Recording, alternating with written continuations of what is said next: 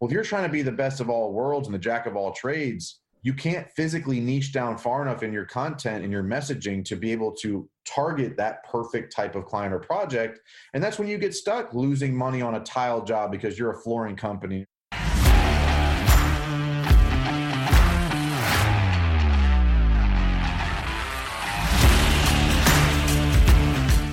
You're listening to Toolbox of the Trades, brought to you by Service Titan, a podcast for top service professionals where we interview leaders for their best tips and tricks of the trades. Learn how industry trailblazers stay ahead of the competition and how you too can be at the forefront of an industry.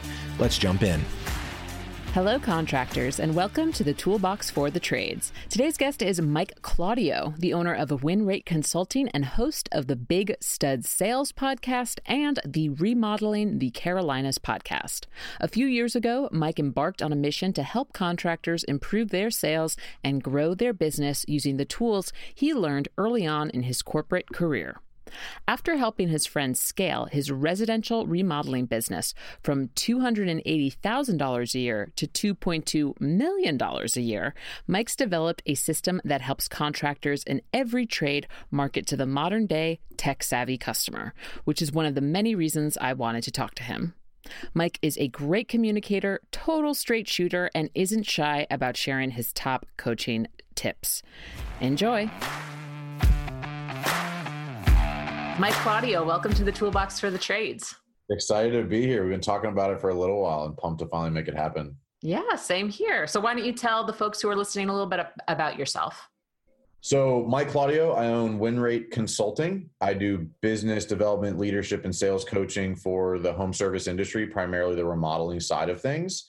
My career started in corporate America sales, sales leadership, got into the remodeling industry as vice president business development for a general contractor probably seven years ago at this point. Did that for a few years, was vice president business development for a roofing company. We did uh, residential and commercial roofing for a few years. Then I got into coaching full time. And then actually recently partnered with a good friend of mine and started a site grading and demo company. So I was actually itching to get back into the industry. It's been about two years since I've run a company actually in the industry. I've been coaching full time since then, but so that's a very high level review of uh, of my resume.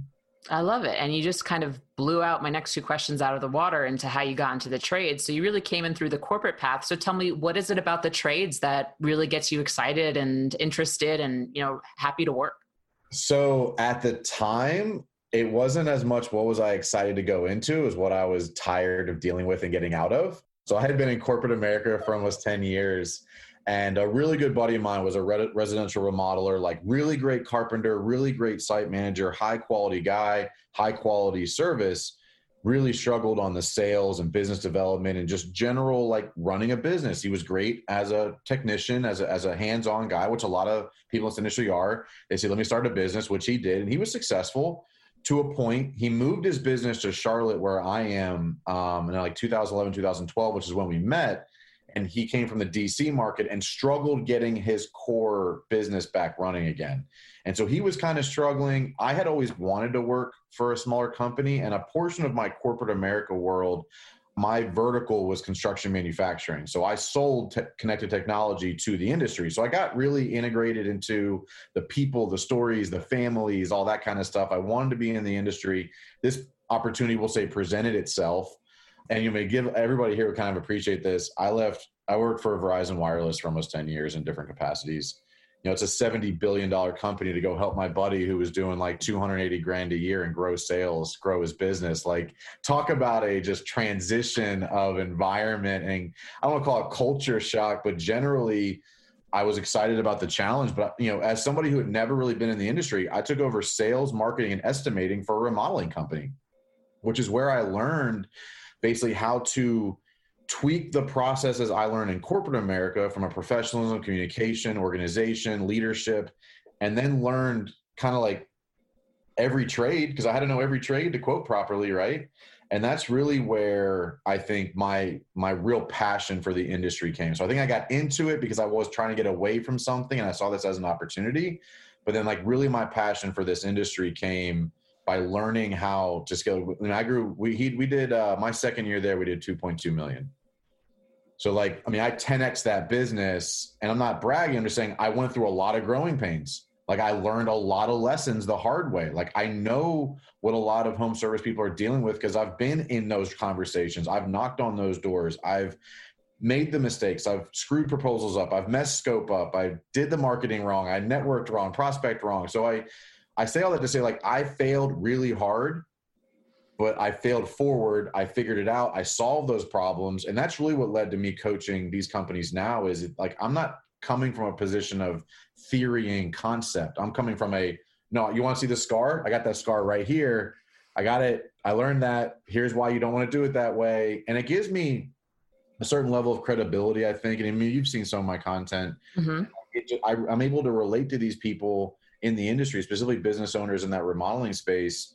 But ultimately, my process is very, I'll say, horizontal. Like my leadership, the structure, the way I sell, the way I market, the way I teach about leadership and business development. I'm confident there isn't a product or service that somebody sells that I wouldn't be able to create some sort of positive impact in their business. So I stayed in the industry because I thought my relative experience made the most sense. But like my passion for it now is I've seen so many of these guys work 5, 10, 15, 20 years and have nothing to show for it because they've just been doing it the same way forever. And everybody knows if you've been in the industry for more, like at least 10 years, the market's different. The client base is different. The expectations are different, wildly different. And if you're not adapting to that, you're going to feel like you're constantly in the business and the business is constantly on your shoulders. And I want to help these guys come out the other end with something to show for it because the industry is aging out and there's not a lot of new people coming in, which means the opportunities are going to become greater and greater. But you're not going to find them if you don't adjust your approach. So that's where my passion comes now. It's it might be for the industry, but more it's for the people who are in the industry who have incredible skill sets but don't know how to actually grow a profitable large scale. Not only say large scale, just a profitable business with it. Well, yeah, and thank you for elaborating on that. I loved everything about your answer. I mean, for one, just going from a $70 billion a year company like Verizon, I can just hear people grumbling about Verizon as they listen to this, uh, to 280K a year to 2.2 million. I mean, holy crap, like look at the impact you can see. I can only imagine what that must mean for you professionally to be able to see that type of growth and say, I helped do that.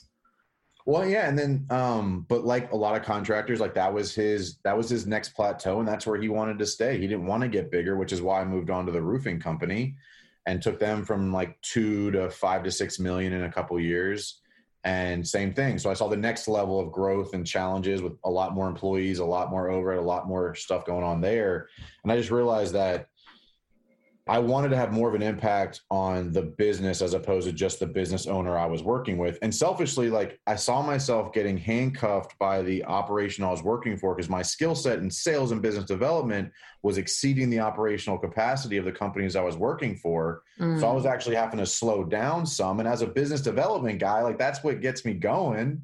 I was having to like, I want to say handcuff, but I had to throttle my efforts because the business can only scale so fast and like so that's kind of where i got into running my own consult, consulting coaching business because i want to help more people and there's a lot of people out there that need help so. Yeah totally. I mean and something too you you touched upon right like they're these guys that you work with these men and women i should say um, you know they're exceptional technicians. They're really good at what they do but that talent can only take them so far.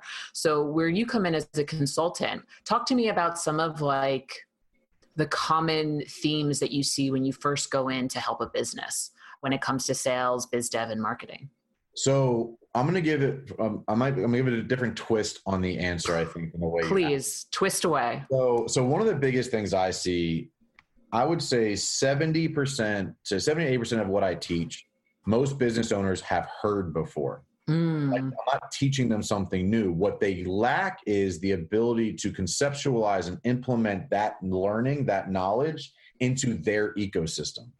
They're like, oh, that's a great idea, but I don't know how to make that work for me. Like, oh, that's a great idea, but how do I make that work in my system? Oh, it's a great idea, but how do I get my employees doing that?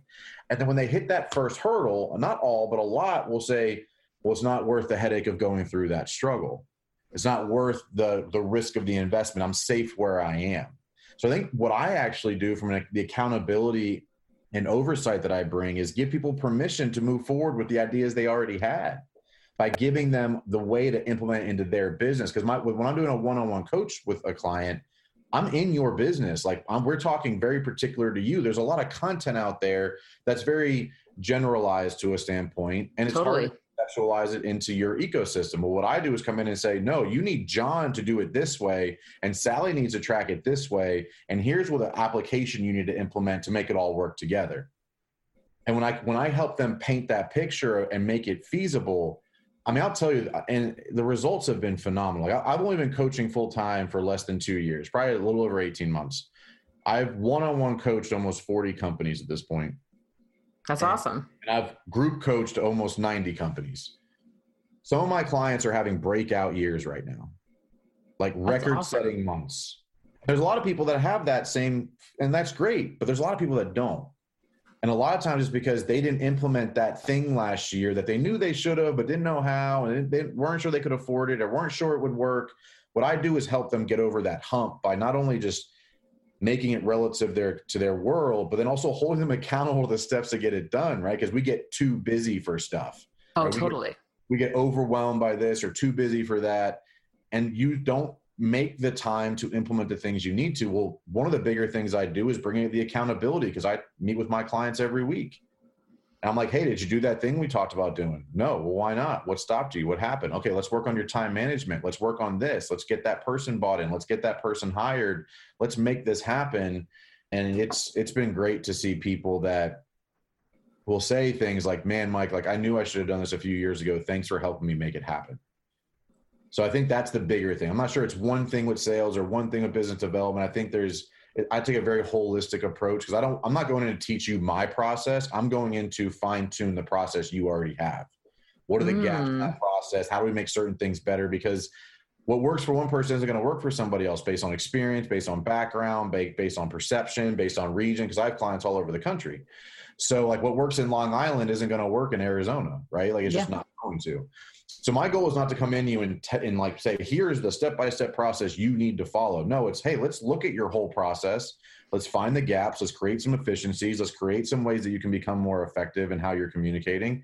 And then let's solve the biggest, hairiest problem first, and then work our way through the systems as we go throughout the engagement. So that's I think uh, it's been surprising that I didn't realize how kind of rare that was. Just hearing people like the feedback I've gotten, where a lot of times someone comes in, they only know how to teach that one thing. Well, what I know how to do is is grow businesses. So there isn't one thing, there isn't one system or process, and there isn't one cookie cutter way to do anything, especially in this industry. So I think that's been one of the bigger aha moments for me as a coach is that even like franchises like just don't get the support they need from the mothership from a training and, and implementation and, and, accountability perspective.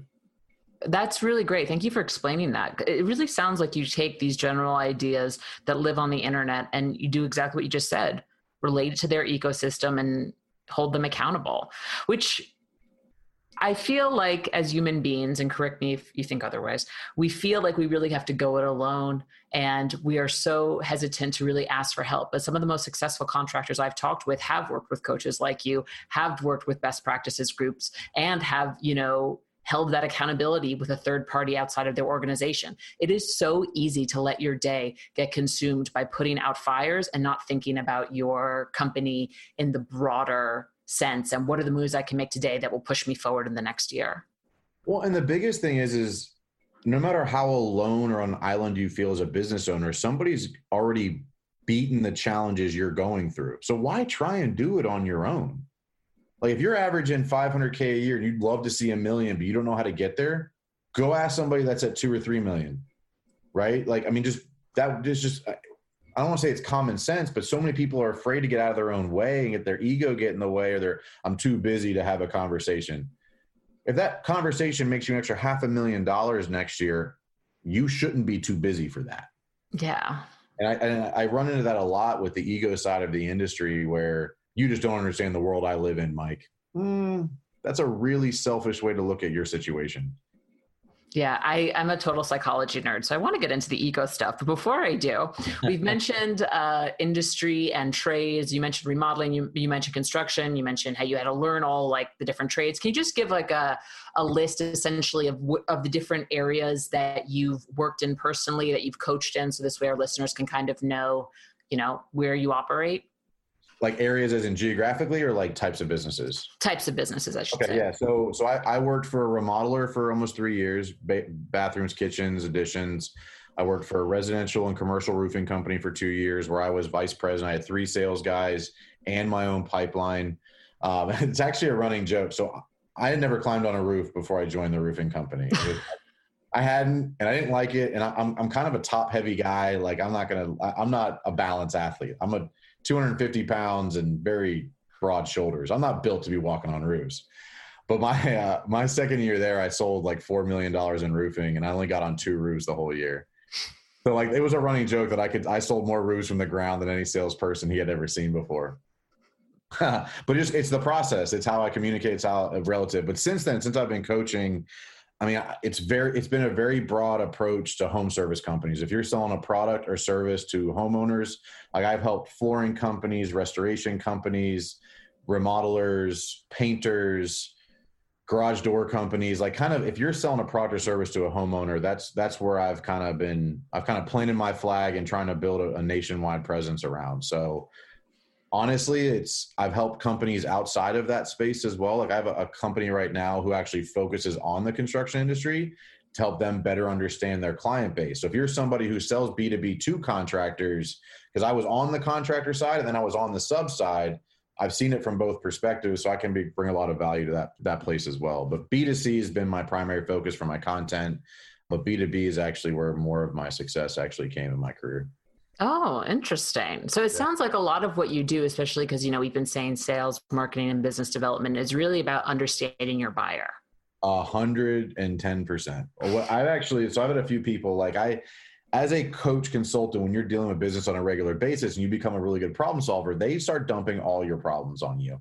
And uh, I've actually turned into what somewhat sort of a business therapist more than a business coach. But what I am is a communication expert. I know how to create a message that matters for the right type of audience and figuring out what that ideal client is. How do I target them? What to do to qualify? How to differentiate yourself in the sales process? How to follow up appropriately? How to use a CRM? How to organize that stuff? So, you know, my success is on the sales side. Like, I can't teach anybody how to get better at their books. I'm not a bookkeeping guy. Like, that's Shawn Van Dyke. You need help with that? Call Shawn Van Dyke right? Like that dude's got he is he wrote Profit First for Contractors. He's the numbers guy. That's not my space. So I kind of stay in my lane to an extent. But if it comes to communicating internally or externally, that's where I do my best work. So if you're struggling with culture or communication or client experience or just general sales and business development, that's kind of my how to communicate the right way to get the right message across to the right people to gain the right types of clients. Got it. So you're talking, you can talk about it not only from the B2C space, the homeowner, but also from the B2B space. So if you're a construction business also looking to broke deals with buildings or new construction opportunities, right? Yep. Huh, man, I have so many different ways I want to take this because you, your real, your experience is incredibly broad and I mean, I feel like you have so many nuggets of information. It's just, it's just, I need to decide where I want to dig. So, I mean, construction's obviously really big. Yeah. What are some of the common problems you encounter when working with clients who primarily focus on construction? I think a clear vision. I think one of the bigger things is people trying to say yes to everything. You know, they're mm-hmm. like, no job too big or too small. That's not true. Like that that can't be true. And and why I say that is is when you promote yourself as I do small work and I do big work, what happens is is you create brand confusion. Mm-hmm. People people who want big work will say, well, he does little work. Maybe this is too big for him. Or people who want little work will say, well, he does big work.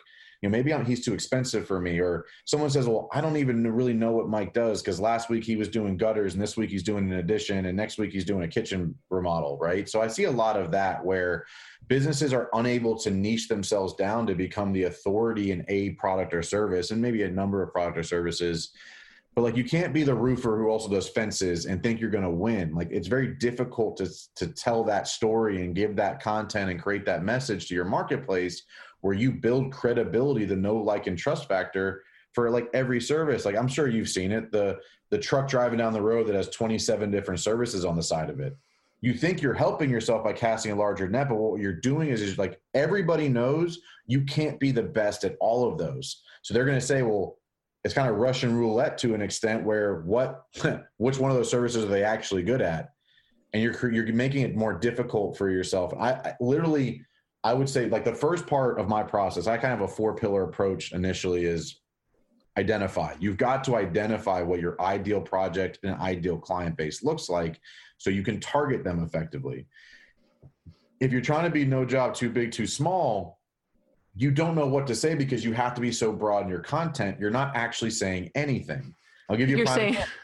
you're saying, do you have a problem? I have a solution. Or you're saying, we've been in business for 30 years and operate with integrity. What you're not differentiating yourself. The only way that message works is if somebody else is saying, "Hey, do business with me at your own risk. I might take advantage of you." But no one says that, right? So saying you operate with integrity doesn't mean anything. You have to show it and you have to articulate it in real life examples and in real life, you know, interactions in your day-to-day content, your day-to-day interaction with your audience. Well, if you're trying to be the best of all worlds and the jack of all trades, you can't physically niche down far enough in your content and your messaging to be able to target that perfect type of client or project. And that's when you get stuck losing money on a tile job because you're a flooring company and you're like, well, you know, I could make money doing it, so we should at least try. No.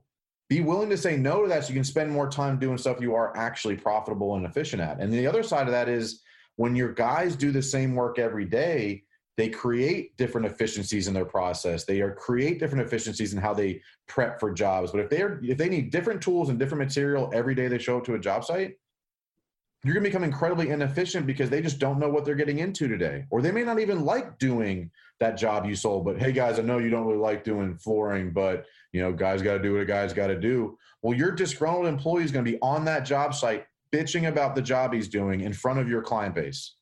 He's also probably going to leave you. Is that worth the extra thousand or fifteen hundred dollars you're going to make on that job because you took on a service that you probably shouldn't have? No, but people have such a scarcity mindset around, well, I can't say no, or where's my next lead going to come from? That's part of developing a machine that's going to deliver high quality leads into your pipeline on a consistent basis. So if you know you have more leads coming, you're more apt to say no. But if you don't know where your next lead's coming from because you don't have a good process for that, you have to say yes to everything because you're scared that you're not going to get another one. And that's I where guys get into this habit of like just taking on anything and everything. And it absolutely drags their business down. And I've done it personally. I've said no to services. I've turned off services at businesses and double revenues by focusing on what we were actually good at. I want to ask about how um, a business should go about deciding what their specialization is, because I've heard this talked about before. But real quickly, can you also tell me about the other three pillars of your process? Sure. So identify is first, target is second, qualify as third, acquire as fourth. So first you identify what your ideal client is, then you figure out how to go out and target them through prospecting, networking, social media, that kind of stuff. Learn how to qualify a lead when it comes in because every person listening is driven an hour to a job that when the minute they walked in said, I shouldn't be here, this isn't going to be a good opportunity. Everybody's done it. So learn how to qualify proactively in your content as well as reactively when they call in and then acquire how to differentiate yourself before, during, and after meetings to make you the obvious choice to to win that deal. Love so that. Target, qualify, acquire. Those are the four pillars of my sales and business development training. I think that's incredible. And I agree with it wholeheartedly. So talk to me a little bit about specialization. So if you have, you know, say a contractor who decided to go into business on his own, he does a little bit of plumbing, he does a little bit of HVAC, he does a little bit of everything. What mm-hmm. advice would you give to him to figure out, you know, where should you focus right now? What what is your niche? So if you're new, let's say from that that example, you're new, you're getting in there, you're not sure yet. It can be challenging. I would pick whatever you think you can be most profitable and efficient doing. Right. So if you know that you're really fast at wood rot, go focus on wood rot and then test other things out as you have consistent cash flow. But if you've been in business, let's say for at least a year, which I would say majority of your audience has probably been in business for at least a year, look back to the last six to 12 months make a list of your top 10 most profitable projects and your top 10 most enjoyable client experiences. Ideally, there's some overlap on that list. Let's say three to four clients, there's overlap. They were the top most profitable and they were the top most, you know, enjoyable client experiences. Because you can all, everybody listening right now can think of that that client that was like, man, they were so awesome to work for, and we made a bunch of money on that project. We'll take those three or four people and then make a list 10 things about them that were similar demographically and 10 things that were similar about them psychographically. So not only where do they live, what's their income, female, male, interests, but then like what are their hobbies? Where do they hang out? What do they talk about? What are their interests? Because like I'll tell you, like when I went through this process with the remodeling company, I realized that three or four of our most recent projects that went really well were they were the owners of the homes were all into cycling, like bike road biking. Hmm. So I said, hmm, well, if these people think the same, maybe more do. So I targeted bike clubs for a little while.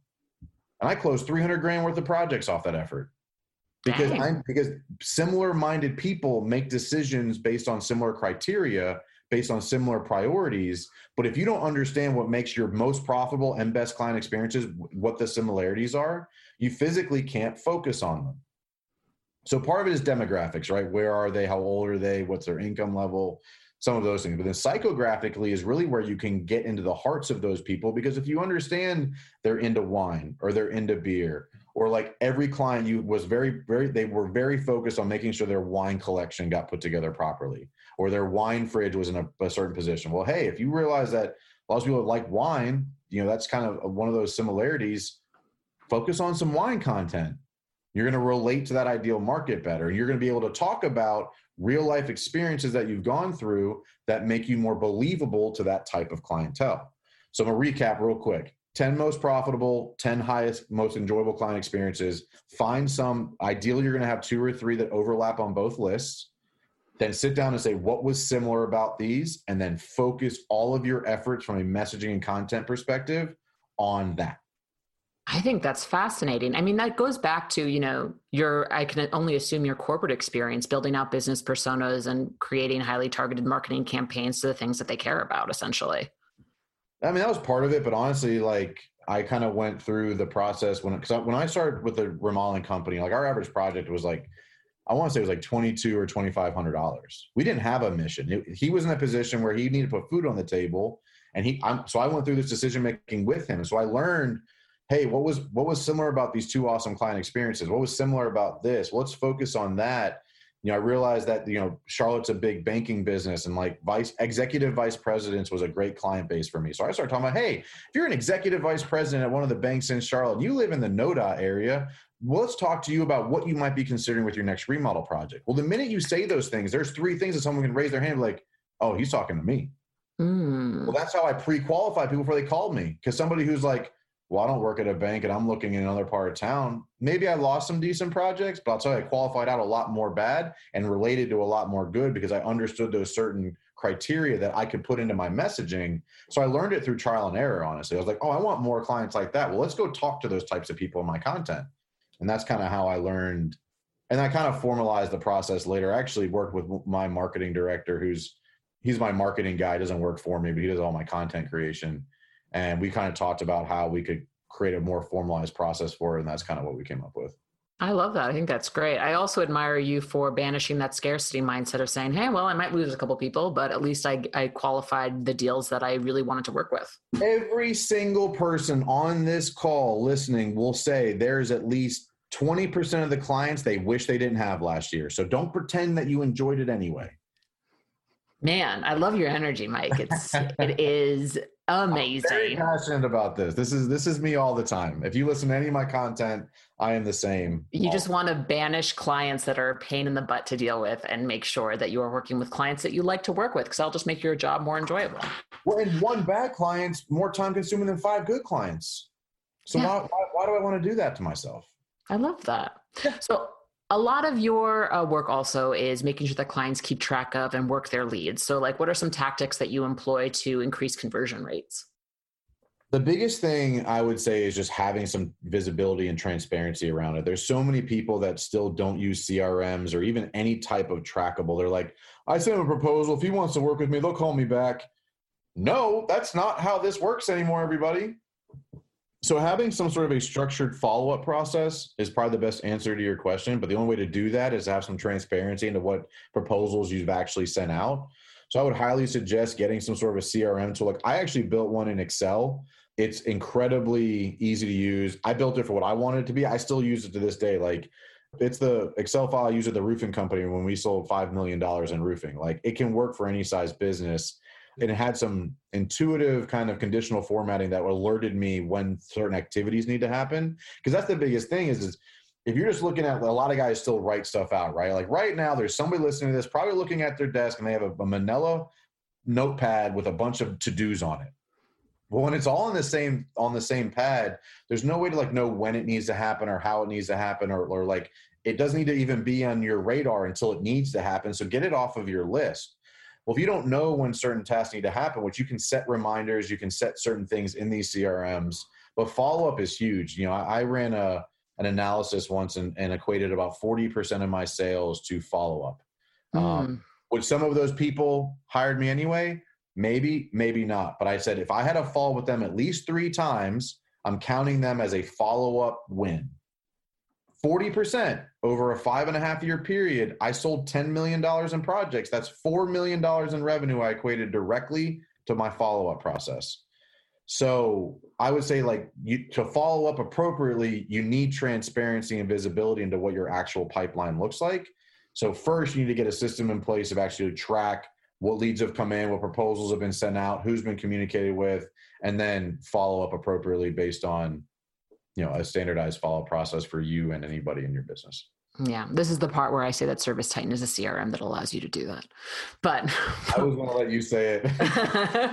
I am not being paid by service titan to drive you in that direction i promise. But it's huge and especially with some of the more modern upgrades that weren't around five years ago there's so much you can automate that you don't have to like actually do yourself. Like with the meeting alerts and the the appointment alerts and the follow ups. And there's a lot of things that you can. It's time. I'll, I'll, be fair. It's time consuming on the front end to like get some of those things built out. But once it's built out, you never have to touch it again, and you, those automations just just happen automatically. So I think it's a huge upgrade in a lot of the systems. Like I've used, you know, some of your competition that you know five ten years ago wasn't the same way because I've I haven't really been in the service side, and you guys are trying to transition more in the remodeling world at this point but a few years ago, you know, very service focused, and I wasn't in that space. But you know, what's happened with the technology to be able to automate a lot of those processes, so you don't have to do it, but your client experience is still impacted positively. That's a huge asset to any business, and from the cost for the value add is, I mean, pennies on the dollar. Totally. In your experience in the industries that you've worked in, how many of your clients get repeat business from their customers? Um, a lot. I mean, I think a lot. but I'll tell you, like, that's a gift and a curse because mm-hmm. some people rely on that as a crutch and stop going out to develop new business. And, you know, eventually, like, depending on what you sell, they may not need you, but once a year, once every other year, maybe once every five years. So if you're not continuing to add into that ecosystem, so yes, it's very important to get repeat business.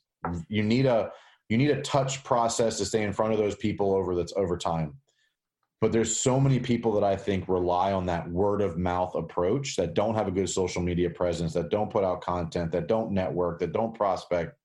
You know, I think some people use as a crutch, and that's how you get stagnant. Like I've been at 600 grand in revenue the last five years, and I don't know what I'm doing wrong. Well, stop relying on word of mouth only. Sometimes you got to go out and hunt for more business. So I think it's a gift and a curse for some people because, yeah, it got you to that wherever you're at right now but you're going to be stuck there if not reducing in revenue because of it because you're not finding more people to add to that pipeline we'll call it yeah you you actually do a lot of cool stuff on social media and specifically i know you you're in North Carolina. And, you know, when I found out that you were in construction and remodeling, I was like, oh, well, that totally makes sense. North Carolina is like the new Florida for New Yorkers, essentially. There's a lot of new building, there's a lot of opportunity there.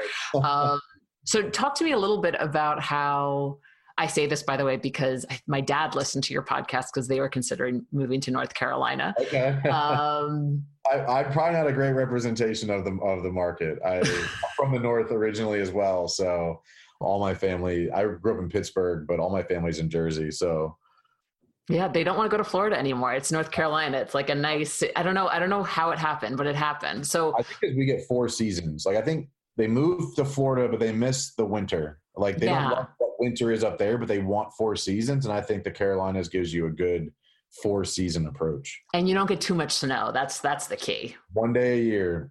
Love it. So talk to me about, you know, how you use social media and marketing to really speak to your audience and your demographic, right? Um, I know that's kind of a broad question, but I would love for you to answer it in respect of, you know, I've been operating in the North Carolina market. We've got a lot of transplants coming here looking to build new things and just, you know, have at that question. So the biggest thing I'll say is, and this is like the biggest biggest word of the year, we'll call it. It's the word of 2020 be authentic. Right. But what does that mean? And I've, so I've been working really hard to try and find a way to make that relative to your day to day experience to make content creation easier. So there's two things I preach on that I think make it incredibly easy to not only great, create good content, but consistent content. So the first thing is the hesitation to post something. Well, will this matter? Will someone push back? Does anybody even care? So the mindset that I I kind of took the approach on because I went through that growth period as well, and uh, if what I teach on and what I what I live by is if what I have to say or talk about will bring value to one person, it's irresponsible of me to not post it. Hmm. I don't care if 99 people unfollow me or hate me for it. I mean, don't get super like controversial, right? But if what you have to talk about for your business, for your audience, for your type of clients will bring value to one person, it's irresponsible of you to, to not post it. That'll help you get over the hump to start posting consistently. Because if you can say, yeah, I think some, I think one person would benefit from this. Because people always go to the, the three people in their life their aunt, their mom, their brother, their cousin that's going to give them crap for that post. They don't think about the 13 potential clients that might see it. So get over the fact that some people are not going to love you for it. Use your personal account to promote your business. It's your livelihood. You have nothing to lose other than people who are never going to hire you anyway. Right? And that's the biggest thing is people put so much focus on the people in their audience that are not their ideal client anyway, but they don't want to hear the crap from their cousin your cousin's never going to hire you. It doesn't matter if he loves what you post or hates what you post. He's still never going to hire you. So it doesn't really matter. Use your use your outlet, use your audience to scale your business.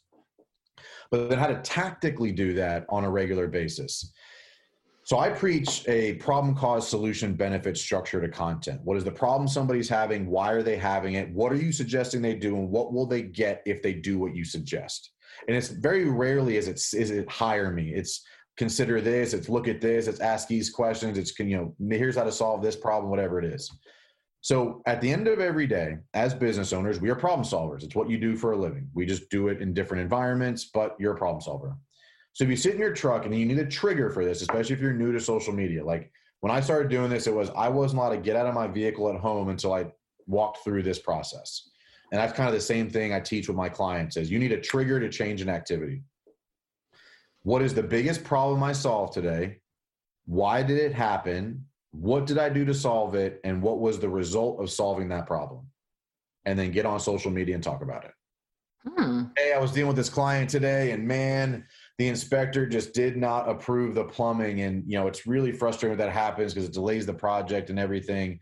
But what we're going to do is I, I had a very specific conversation with my plumber about it to make sure that we can avoid this going forward so we don't run into these, these again. That says a number of things about your business. You're focused on the client experience. You put the client first. You solve problems. You manage your subs. You operate with integrity. You try and you have a focus of keeping things on on time. Without saying any of that, because everything I just described about what you want to say about yourself is not competitive. How you do things is what makes you competitive. Here's the misconception that I run into a lot. Like you think, as I'll use a kitchen remodeler, that the way you do a kitchen or the way the kitchen turns out is better than everybody else. But the reality is you have access to the same materials, the same subs, the same suppliers. There's nothing unique about that.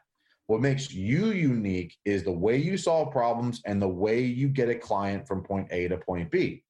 So the more times you sit back and talk about those differentiating factors and the way you make decisions and how you do things, makes the the audience grow a better higher level credibility and trust factor with you because anybody can say we put the client first and we focus on delivering products on time. Talking about how you actually make that happen on a regular basis changes how your audience engages with you because ultimately anybody can say it once. It's hard for somebody to fake it for 3 months. Because I'll tell you, for me, right, hiring a coach is a very difficult decision for a lot of people because you're basically I, I sell hope for a living. You hire me hoping I can solve your problems. Well, you know how you determine that? Based on how I've been solving problems for the last three to six months. Because I'll tell you, the average person who hires me engages with my content for at least three months before reaching out for the intent of potentially hiring me for my services. But when I think about my content right now, the content I put out right now is for the client I don't even know about yet. Because if I don't put this content out, they're not going to be able to go through their decision making process in their head to grow that credibility and trust factor for the fact that they think I can help them. So it's incredibly important to talk about how you do what you do, not just that you believe that you are a great contractor who puts the client first and, and delivers projects on time. How do you do that? And I think that what is the biggest problem I had today? Why did it happen? What did I do about it? And what was the result of doing that? I had a really bad employee today that really messed one of my clients' houses up. It's a really sad situation. I'm kind of embarrassed to talk about it, but I had to let him go because he just did not meet the culture and the client experience we were looking for. So this gives me the opportunity to fill that role with somebody who be better suited for for my client base and be able to deliver the experience that I hold very powerfully. Yeah, it sucks you had a you had a bad client experience. It sucks you had to fire somebody, but now you're telling your audience that like you're going to put the client experience above everything else, no matter what that's somebody that somebody can trust because you're willing to be authentic and vulnerable about what you're dealing with. So the problems can be internal, external, about a client, about you, about a sub, about an inspector, about an architect, whatever it is. But what's the biggest problem you solved today? Why did it happen? What'd you do about it? And what was the impact of taking that action? And just get on and talk about it.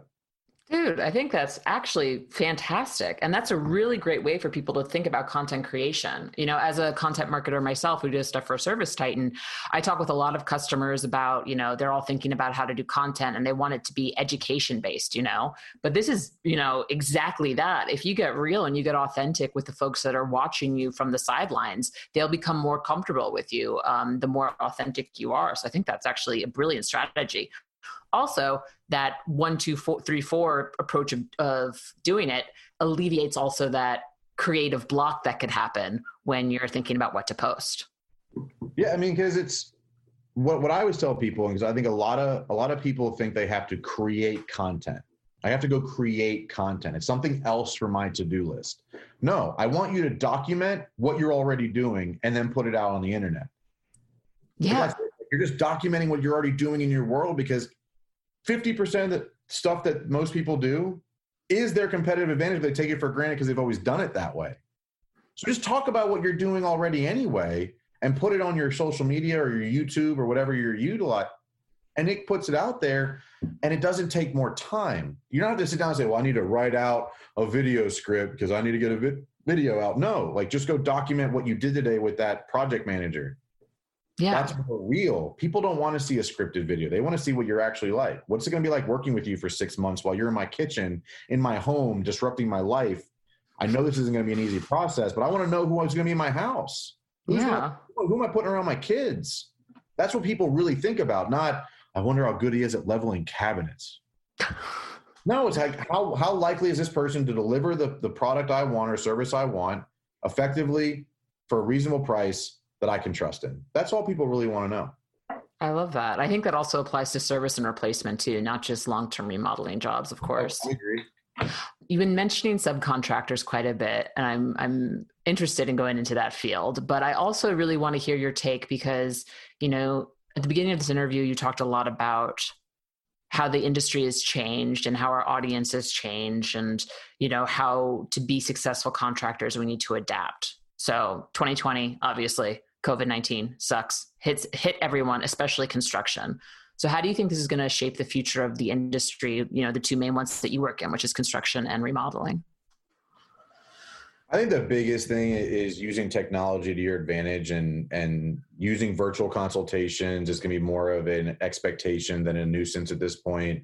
Having more of a digital online process for proposals and contracts and digital signing and you know you're not going to be able to go pick up checks anymore. You need to have a credit card processing option. But in, in, at a high level, I think if I had to put a sentence on it, is you just need to be easier to do business with. Hmm. I see so many people stuck in these processes where, like, yeah, I'll mail you that proposal. If you're still mailing proposals, which I still see to this day, you're losing business because people aren't taking you seriously right so little things like that like I, I call it the amazon effect like people want they expect to be able to take as much time as they want to make a decision and then when they make a decision they want it today And that and a part of that is our ability to set proper expectations with realistic timelines. Hey, if you tell me yes, the permit's going to take two weeks, because if they think you're going to be able to start the next day, they're sadly mistaken. But if they don't know that, they're going to tell themselves a story in their head. So your ability to be proactively communicating the reality of the situation in the process, where before you could get away with some of that stuff, now I think it's I think people just have a higher expectation of the information they're going to have before things happen. Not oh you're the contractor I I trust in you. No, like what do you mean? Why is this? How is that?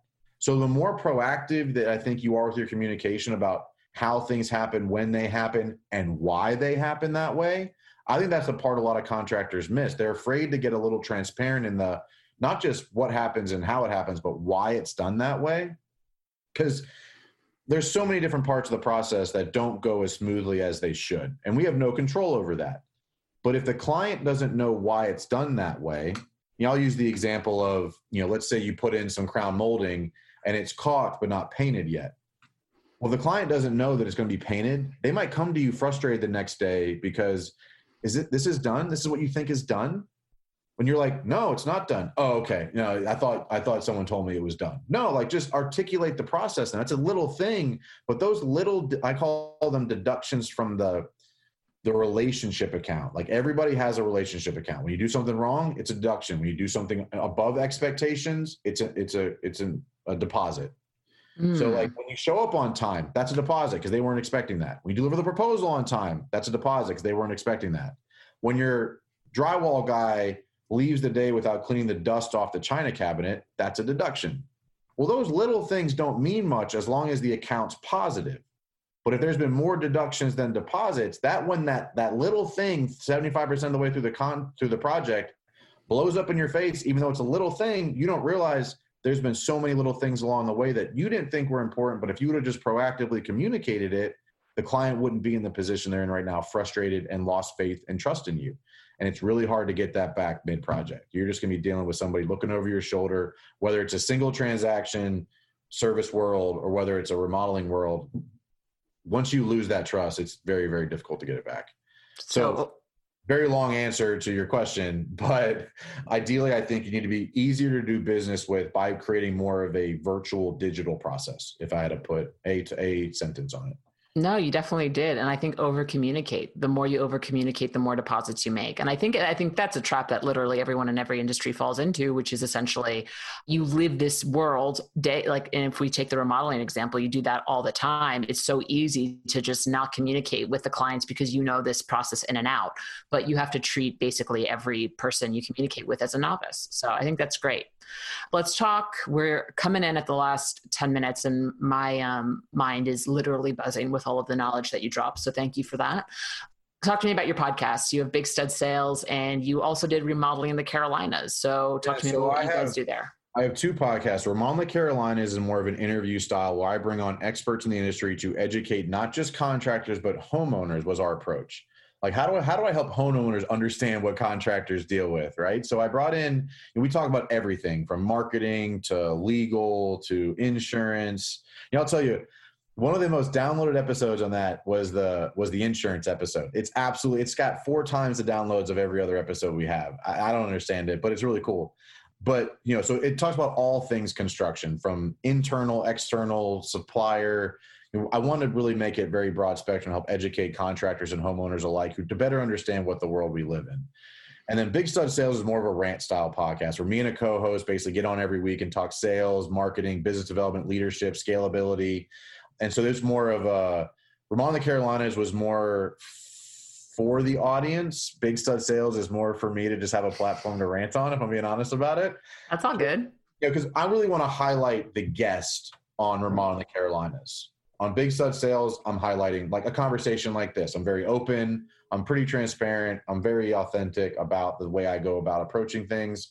So I, am able to be more me. So that's why i created big stud sales. So i think and i think anybody listening would, would appreciate when you have a podcast you listen to you get used to the routine and sometimes if it's a if you have a lot of guests, then all of a sudden you have a, a, solo podcast, it doesn't meet the expectation. And if you have a typically a solo podcast and you bring on a bunch of guests all of a sudden, it doesn't meet the expectation. So I intentionally created two. One's interview style, one's more rant style. Dig it. Yeah, they're both really great podcasts. And actually, Big Stud Sales was featured on our summer series while, um, and it should be, it was live in July. This episode won't be live till fall. So I don't want to confuse people with timelines. Oh, I do that all the time. um, is there anything that you wish we had talked about that we didn't? Oh, man, what a great question. That's a good one. Thanks. I got it from uh, a reporter friend. Yeah. Yeah, uh, my manager at Service Titan, uh, he came from a very well-known newspaper, and he was like, "That's that's the money question. You can take it. I won't. I won't be offended." Yeah, I might. I might use that, but I don't want to stump people like this. that's my goal to just stump and make people uncomfortable. Obviously, no, I, I think, and obviously, I'm biased on this because I'm a coach, right? We kind of touched on this, but heavily invest in yourself. You are your biggest asset to your business. Like whether that's content, free content, get into a group, get into a mastermind, get into a group of people who have been through or going through what you're going through. I think we touched on this. So I don't want to say we didn't talk about it, but I think it's incredibly important. I see so many people struggle alone because they're afraid of asking for help. And I don't like seeing it because you're going to fail. At some point, if you don't get help, you're going to reach a point, you're going to make the wrong decision and you're going to fail because of it. When there's somebody that's open, honest, there's there's comp- there's probably competitors that you can call in other markets. There's business coaches out there. There's content. There's books. There's podcasts. There's YouTube videos. So many people get stuck in. Well, this is the way we've always done it. Stop thinking that way. And if you're somebody right now who's about to take over their dad or mom's business, you can't do it the way that you got brought up doing it anymore. You've got to adjust. You've got to adapt. You've got to modernize your approach. So go ask for help because it'll speed your success rate from potentially failing in two to three years to being wildly successful in 18 months because you're going to get guided in the right path. And I see too many people hesitant to do that or afraid to invest in themselves. And bottom line is as a business owner you are the most valuable asset of your business. So why would you not want to be continually sharpening that axe? Yep 100% agree. Um, if people want to get in touch with you how should they go about finding you? At winrate consulting on instagram is where a lot of my content stuff goes. I have a free facebook group just called construction selling. A lot of great content there. Just mike at winrate consulting if you want to email me. Those are the best places to go Awesome. Well, Mike, I thoroughly enjoyed this conversation. Really, uh, you dropped the knowledge super hardcore, and I very much appreciate it. Thank you for being a guest on Toolbox for the Trades. Thanks for having me. Ever wonder how much your business is worth? So many owners ask that question and have no idea where to turn for an answer. In just a few clicks, Service Titan's new Service Business Valuation Calculator can give you an easy and free estimate of the current value of your business. Whether you're thinking about selling your company or looking to track growth, check it out now. Visit servicetitan.com slash value. Again, that's servicetitan.com slash value. See how much your business is worth today. Want to network with fellow service entrepreneurs and former guests of this podcast? Join our private Facebook group, Toolbox for the Trades, to get immediate access to the best tips, tricks, and tactics from fellow service entrepreneurs. Visit facebook.com slash group slash toolbox for the trades or click the link in our show notes to join. See you online.